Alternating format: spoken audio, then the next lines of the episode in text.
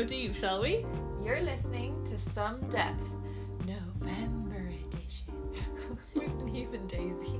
We're a place for friendship, feminism, and cultural cuddly bits. We want to keep you keen while you quarantine, keep you up to date while you isolate. We only have 30 minutes to rock your world, but knowing some of you, that won't be a problem. Uh, we could just pause for the Angelus.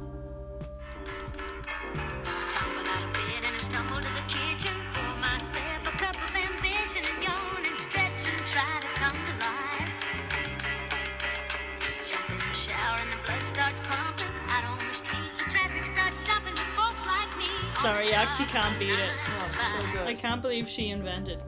She invented socialism. Mm. I know, and that message would ring so much truer for me if I had a job at the moment. But She, but the Hey-ho. thing is, I mean, you are quite busy doing a master's. Sorry, that's true. But she is incredibly good at just disappearing, having a private life, Mm-hmm. and then reappearing and giving books to children. Yeah, It's all she does. no, no, no, it's true. Did I, do you know that when she's just hanging out with her husband, because her husband like fancies the private life, Yeah, doesn't yeah. really love being on top of the glamour. A bit Did like you tell me myself. this? Oh, I don't know if you told me this fact, but whenever she's in public with her husband, she wears wigs, like brown wigs, and like doesn't dress as Dolly. Oh no, Yeah, yeah. so sweet. She tries to like play it down. Yeah. She's like, oh, I go. Which is funny because, like, to her, Dolly's stage, Dolly is a stage costume. It's kind of like drag. It's drag. I think she said it was drag. That's iconic. What I do think we need to point out for anyone who's confused listening to this is that Dolly Parton has donated books to children in Cork, in which is why she features in the Angelus this week. And do you Um, know? No. Do you know? Do you know how I know that? Go on, tell me. Because earlier this week, in our usual morning routine, Neve stuck on Marty in the morning. We have to do it. It's an inevitable part of our morning, and it wakes us both up, and it's comforting and reassuring. It makes me feel like I'm at home. Yeah. And Marty talked about Dolly and her incredible charity work in Cork, which I had no idea was going on, which is Yeah. shocking for a Dolly Parton stand, but there you go. And next thing, next thing, AA Road Watch. this leads us right into our planned shout out for this episode. But Mr. Johnny Byrne, can we have a clap for Mr. Johnny Byrne? Good man, Johnny. I was hearing Marty's iconic voice overlapping with this really familiar UCD voice, and I was trying to place it, and I was like, oh my god, where do I know those dulcet, charming tones? Belfield FM. Belfield FM! So, Johnny, well done for doing the traffic, don't know, updates Yes. on Marty. It's actually my favorite thing for anybody who's living away from home at the moment and feeling a bit homesick sick in this pandemic. What I love to do is listen to the traffic updates from home Hmm. because one, it makes me feel a little closer to home, like picturing, you know, all the traffic on the N4 that day, but also it makes me happy that I'm not sitting in that traffic. Yeah. So, double whammy. Yeah, I also Anyway. love to hear about the red cow because as somebody who did exams there, it's Yeah. nice to know that it still exists and I never have to go there ever again. Amazing. You know? Uh, unless you have somewhere to go on the M7.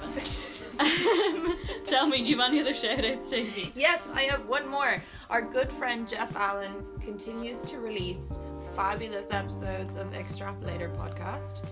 I have listened to two full ones now, which is great, uh, which is an amazing record for my attention span when it comes to podcasts. Steve knows.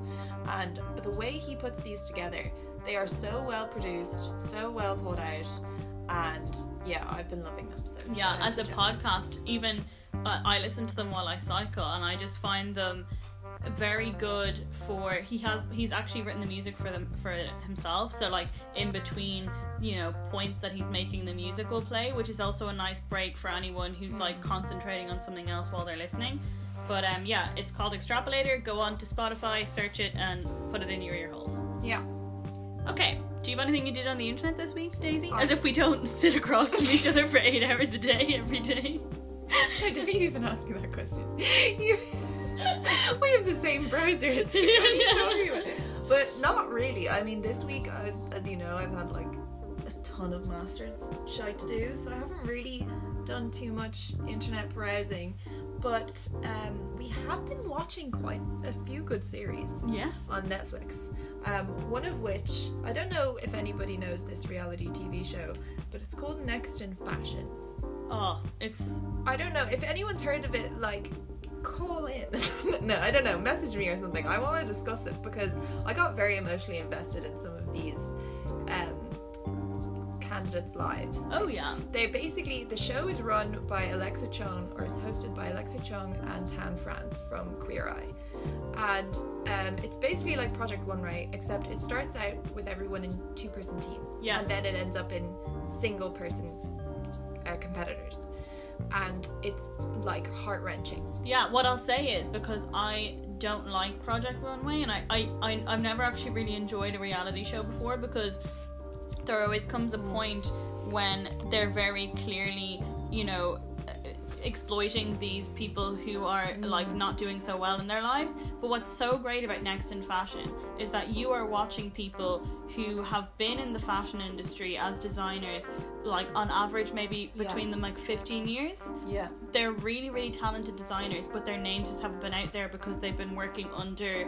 you know armani or mm-hmm. under whatever other name and it's really really great to see because they're people at the top of their game and they're coming in and getting the job done it's Yeah. so so interesting to watch Yeah, and they're like, as you say, fairly represented with like respect. I feel like on Project Runway, you'd have an amateur designer, and you know maybe it, he wouldn't be portrayed so well, or Mhm. she trauma vomiting to the camera, and it would feel terrible, and then they would get kicked off, and you know it was just kind of yeah it doesn't feel good in this age. It's icky. So this is a very good representation of how reality shows should probably Yeah. be run. One thing that I think I should mention of what we've been doing on the internet, I hope it's not weird, but I'm going to say it anyway. Probably. Listeners, all seven of you, gather around because I have a tip for, for for when you need to feel a little bit less isolated in this pandemic. And I say this as someone who's living with their best friend, but I still miss the atmosphere of sitting in a cafe course, while I'm yeah. getting my work done, especially sitting in a cafe with da- just sitting at a table with Daisy, but just in a cafe getting our work done. So what what we've been doing is we've been putting on cafe ambiance on YouTube, and there's different ones with specific. So Daisy and I have figured out our specific sound that we Yeah. like. We like chitter chatter in the background. Mm. We like jazzy music. We like uh, maybe a little bit of sound of like a breeze going by. a, a murmur of a crowd. A murmur of a crowd, exactly. What we do not like in these um, ambiance videos is when there is uh, the sound of coffee or water pouring because it just sounds like um, using the lavatory. And we also don't like it when the um, you can hear too much clinking of glasses.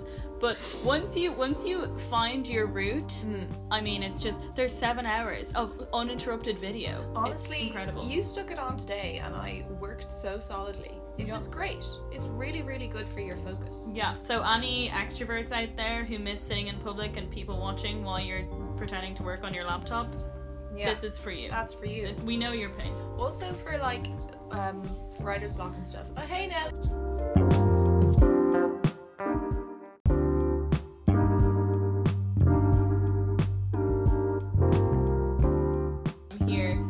Haven't been on the internet enough recently to get annoyed at anybody to block them, but um, I do have some people that are actually in our network that I might block, um, but I can't shout them out. Oh. Anyway, um, p- speaking of blocking, I have uh, st- began following some YouTube bloggers, and it basically started with Hannah Downey. Shout out to Hannah recommending me. Uh, just over a year ago, that I followed the Anna edit on YouTube. Who is, I mean, for anyone like me who cannot handle any kind of chaos or No, like she- chaotic Yeah. conversation on the internet. The Anna edit is so good. She's so calming. She just talks you through the same outfit, outfit that she wears every day, varying between grey and beige in her jumpers. I mean, Yeah. amazing. She's she's the queen of a good pair of leather boots. Yeah. You know what I mean? And I think that's exactly what I need. and there's no tat in that wardrobe. No, Th- those are all good pieces. exactly. And she's also just, she seems like just a genuinely sound gal. She's, you know, pretty open, pretty chill, like, but like no trauma vomiting, um, but also, you know, you kind of feel like you know her a little bit. Sometimes Yeah. I just have my little marmalade on toast and I just sit down for my Anna moment. So, I think everybody needs those things. yeah. I think I'm not as as routine as you in my habits. Like I change it up a lot to like for what comforts me. So for this week, um, it's it's videos of wolf of Irish wolfhound puppies, and then like another week it'll be I don't know watching Trixie and Katya or something. I don't know. Mm. It kind of varies, but I think it's important to have something like a 15 minute video where you can sit and take a break and have a cup of tea. Oh yeah, and have more absolutely, absolutely. Will we move on to our poetry turntable? I would like to very much. Um, so I picked this poem. It's called How to Meditate by Jack Kerouac. And I picked it because I've been vexed by an inability to meditate for a very long time. People have been talking about mindfulness and meditation more and more and more. I think it's okay not to be able to meditate if you can't focus. I just do yoga. That's my version of it. Yes. Um, anyway, I will kick it off. Lights out, fall, hands are clasped into instantaneous ecstasy, like a shot of heroin or morphine. The gland inside of my brain discharging the good, glad fluid, holy fluid, as I hap down and hold all my body parts down to a dead stop trance healing, all my sicknesses erasing, all not, even the shred of a I hope you or a loony balloon left in it, but the mind blank, serene, thoughtless. When a thought comes as springing from afar, with its held forth figure of image, you spoof it out, you spuff it off, you fake it, and it fades, and thought never comes, and with joy you realize for the first time, thinking's just like not thinking, so I don't have to think anymore. Wow. Yeah. What an interesting perspective on like that moment where you realize that busyness that's in your head Yeah. like doesn't have to be there. Mm, yeah, and it's very much like, you know, the Haim song. Um, what's it called? Um, now I'm in it. The way she picks up, um, the singer picks up tempo when she gets to the bridge, and it's meant to resemble um, a, a train of thought in depression. That's Yeah. just that that holds so much meaning but never gets fully formed. Yeah. That's what it resembles to me. I, th- I think that might be your carrot cake. That's my carrot cake. Just excuse me a moment while I Neve makes the most delicious carrot cakes, guys. Just just to let you know. And today she's made one. She let me um she she actually asked me to break up the walnuts and put in the hazelnuts to the mix. I've never had it with hazelnuts, Neve. She's looking well. I actually haven't either, but I thought, why not live on the edge? live dangerously. if you can't tell, we lead we lead a very peaceful life. we live a very, very peaceful life. Across any lovely poems that you'd like to read? Yes, I actually have. There's this um there's this uh, site. It's actually on WordPress. It used to be on Medium. No, it used to be on WordPress. I think now it's Medium.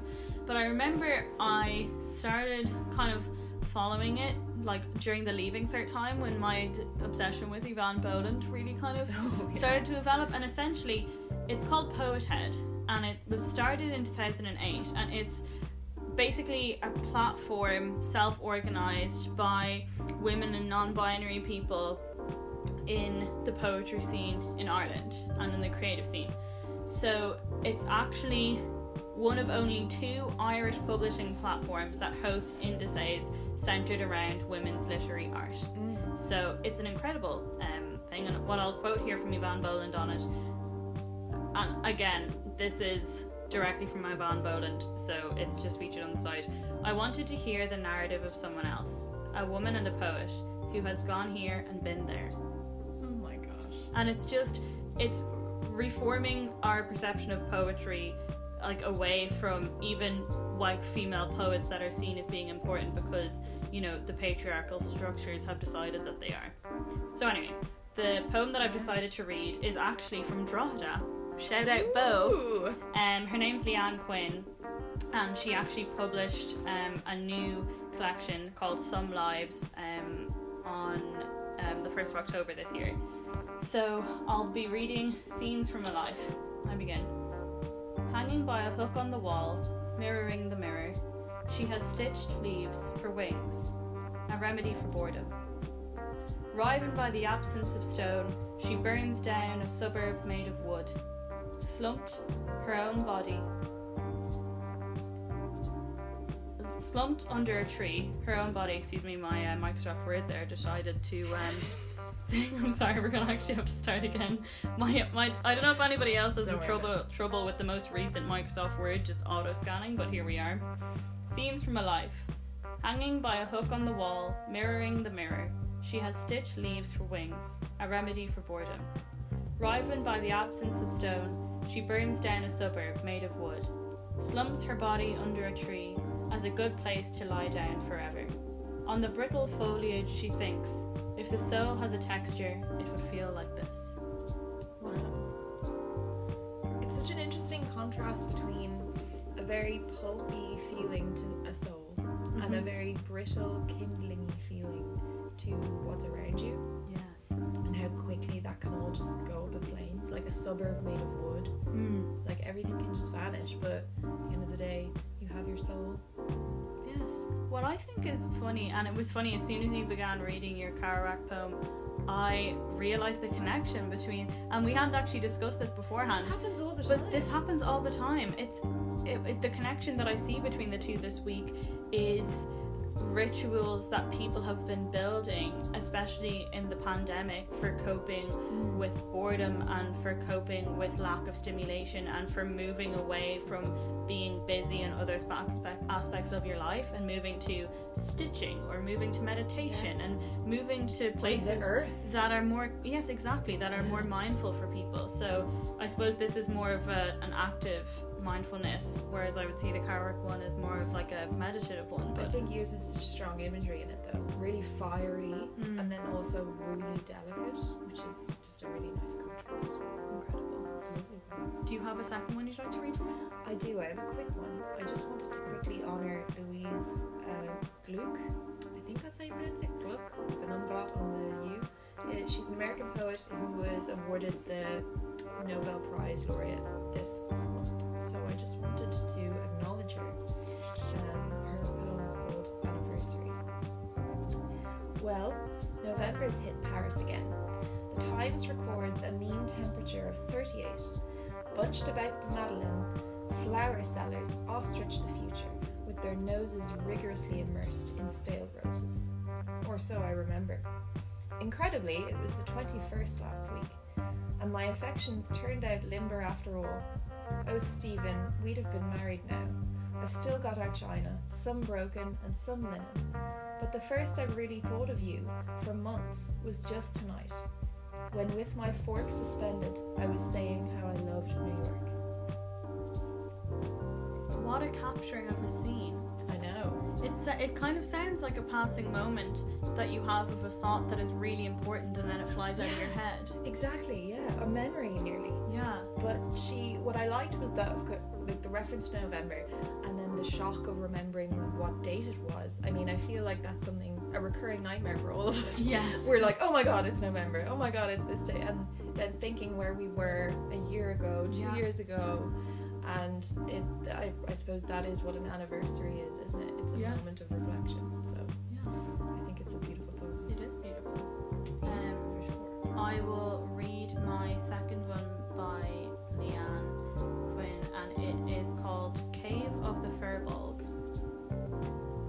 Not even a trespass of sky to compromise the dark, where the blood beats in the bloody of my heart.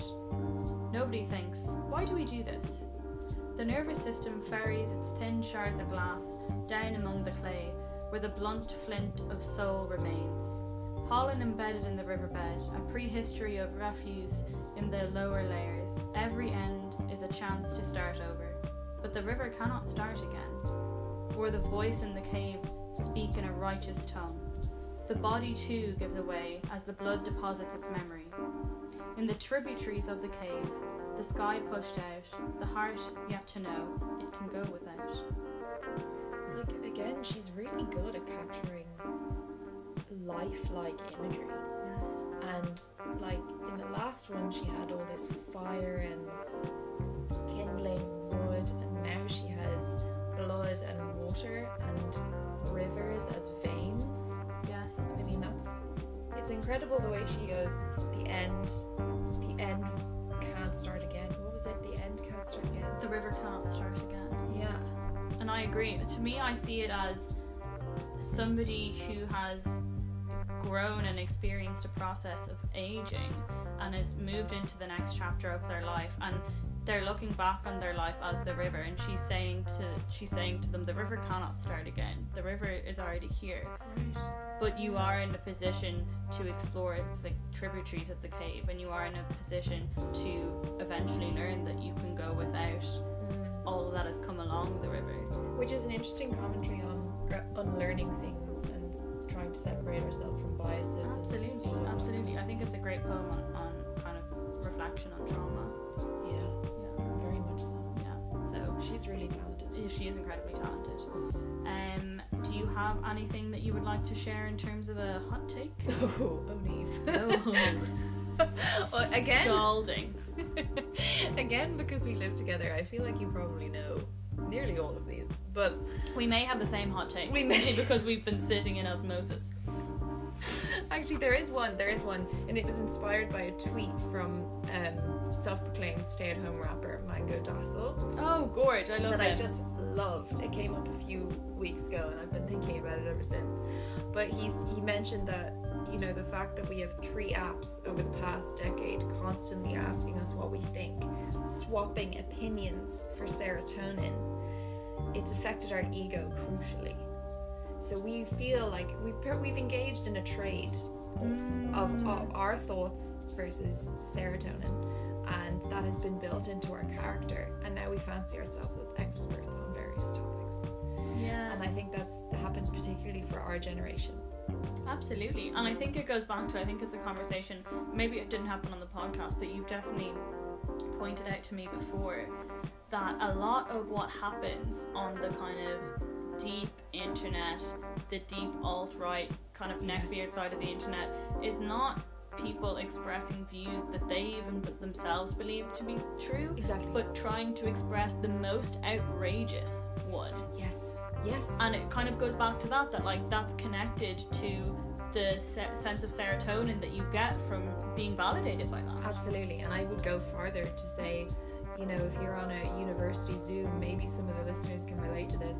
If you're on a university Zoom and everybody knows that FaceTime with the lecturer is the main goal, sometimes you could be pushed to say something that you don't actually believe, but something that is outrageous enough to start a conversation, to get some FaceTime with the lecturer, hmm. and to actually start quite a harmful conversation.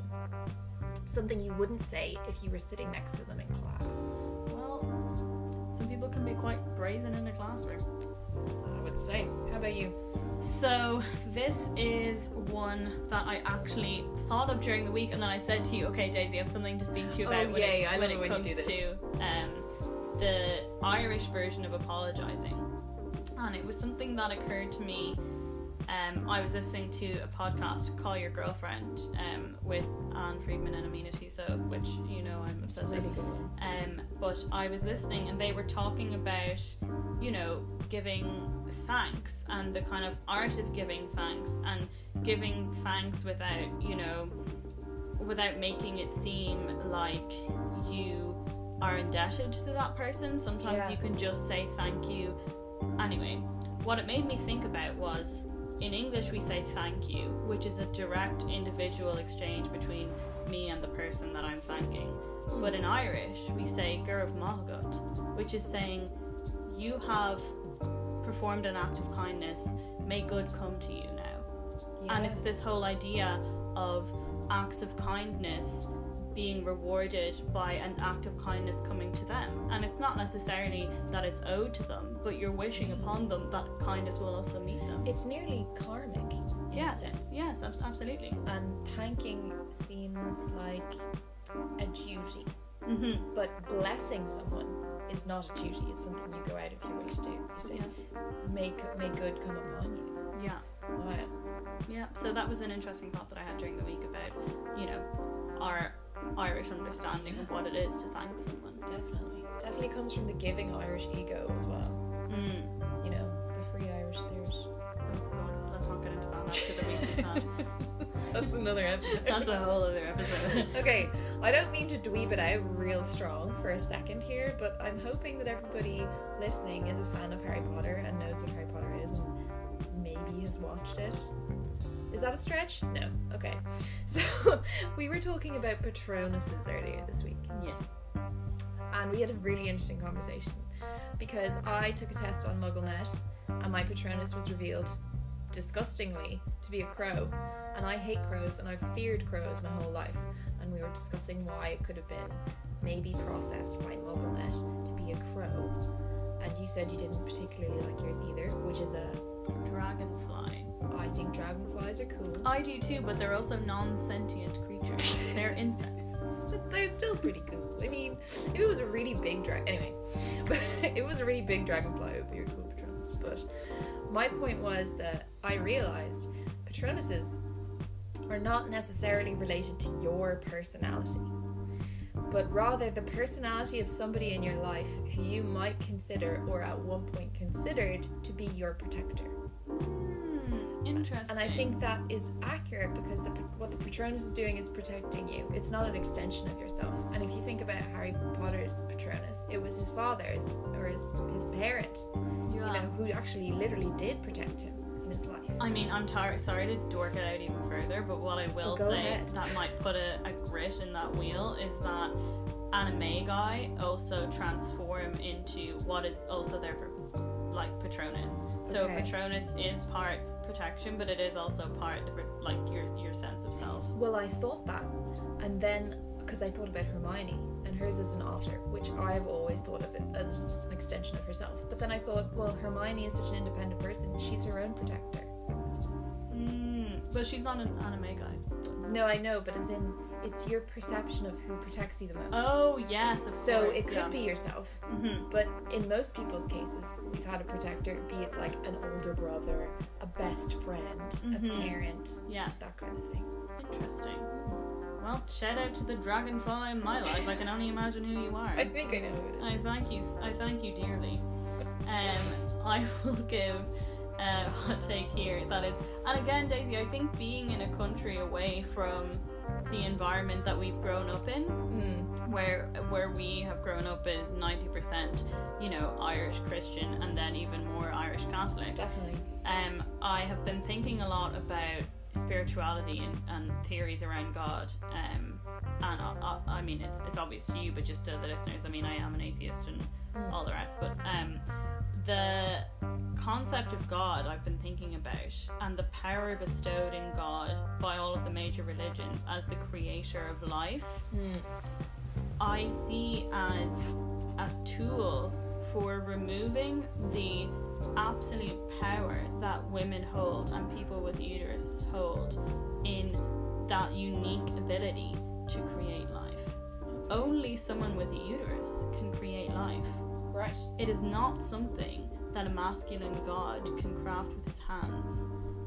Life Okay, yeah. creation is it happens in somebody with a uterus. Mm. And I think that if God were a person, they would be a woman or a person with a uterus. Because it would be a birth giver. But even that idea that it's one person that creates the whole world goes back to that, you know, innate sense of power Yeah. over everything. Whereas the real power comes in the performance of our bodies in the Mm. creation of life. Yeah. That that's a really interesting thought. I never thought of it that way. Because you can think of so in the Hindu tradition, it's Krishna. He's Mhm. the creator, but he's also the destroyer. And I used to think that that actually was the same as our God, but that no one wanted to admit it. That he is the creator. When I was at school, I genuinely believe this. I was like, he is the creator, but he's also the destroyer. But He's the we devil can't well. talk about Mhm. the fact that he destroys everything and he gives us sin. That's that's just something we all just know, hmm but we just can't acknowledge it. hmm But actually now that makes much more sense that he's the image of God is masculine. But it's a farce. It's a, well, I mean, I, I say First to begin this. Yes, exactly. I Yeah. say this. I say this as someone who I see organized religion as that. It's an organized pa- patriarchal power structure, and it has, you know, it has motivations beyond simply connecting people spiritually, and it's played a foundational role in the creation of, you know, human society. And a huge part of that is removing agency from the people who are actually able to create life. Absolutely. There was a really good piece in the Irish Times this week, and I regret not knowing the name. I can't remember her name who wrote it. Um, but she talked about how spirituality is central to the Irish practice of life. Oh yes, I remember you remember sending this We reject ordered religion, Mm-hmm. and it creates hypocrisy among us because we have trouble. We, we just aren't meant for it. The way she described it is actually wonderful. If you if you were on the Irish Times this week and saw this opinion piece by a female journalist, I can't remember her name. She's amazing. But it was it's basically what you were saying to me that you you know like spirituality is central, Mhm. But creating an organized situation actually negates belief Yes. and creates power structures. But it's the same thing. I mean, we had this conversation after reading the article is that, you know, Irish people, the, the practice of Catholicism that we have is only a very thin veil of Catholicism over what is a huge practice of paganism. Yes. And this whole thing of, you know, Bridget was a saint. She was not a goddess of sun. Of Like, well, that's a fairly wonky cross you got there, Bridget, and isn't it made of grass? and you know, is it, is it not bringing in a harvest season? You know, like all of these things that you know Yeah. that we say a prayer to Saint Anthony as if Anthony is a god of lost Yeah. things. This idea that saints have to exist at all because that had to be applied to these deeply held beliefs that Irish people would not let go of. This Yeah. deeply held belief of explaining the world around them to themselves. We And there was no way that they were going to give up Saint Bridget. We absolutely adapted Catholicism to paganism. Mm-hmm. And that's what our version of it is. Because as we were saying this earlier, we were saying, you know, Catholicism in the US, if you ask a Catholic about a Bible number, he'll tell you about Corinthians, he'll tell because that's what Sunday school is for. He learned all about Mm-hmm. like the different references and the different stories. We were just sort of given it. We had to just wait an hour until we could go home and have our Sunday lunch. And they were like, oh yeah, but you know, everything was in a parentheses active metaphor, Yeah. including transubstantiation. And it seemed like there was a kind of an undertone of, okay, we don't all actually this. but, Yeah. you know, just play along because we need your man in the robes and we need the incense. And, need the sure this is it. Yeah. Uh, it's funny because you were talking earlier about your perception of God when you were younger, and this is this is what has me like wondering, you know, a children's ability to process spirituality. Because when I was a child, I assumed that in the same way you were told the tooth fairy wasn't real, and then when you got to a certain age, you were told Santa wasn't real. I assumed that you got to an age where you were told, "Oh, God isn't real either." That was the same. I can just picture baby Neve just like checking her watch, being like, when is someone yeah, I'm, ass- I'm assuming that we're all gonna have this chat at some point because there's no way. I mean, I'd I'd actually believe the tooth fairy ahead of believing this whole thing about God. Oh, absolutely, yeah. You know, That makes more sense. But then, see, this is it. So we have like natural biases. We, we, I'm more inclined. We talked about fairies and pixies earlier this week. Mhm. I talked about the movie The Borrowers. We'll talk about it in another episode. But um, you, we have a more deep-seated inclination to believe stories of little um, mischievous creatures Yes. than we are to believe of one lad who decides stuff. yes, So if a child comes to me when I'm older and goes, I've lost it, I've lost it, I need to pray to Saint Anthony, and maybe he'll decide to give me my toy back, I'll be like, that's such a toxic thing for you to believe. It was taken by pixies. yeah, And you don't know when it's coming back. And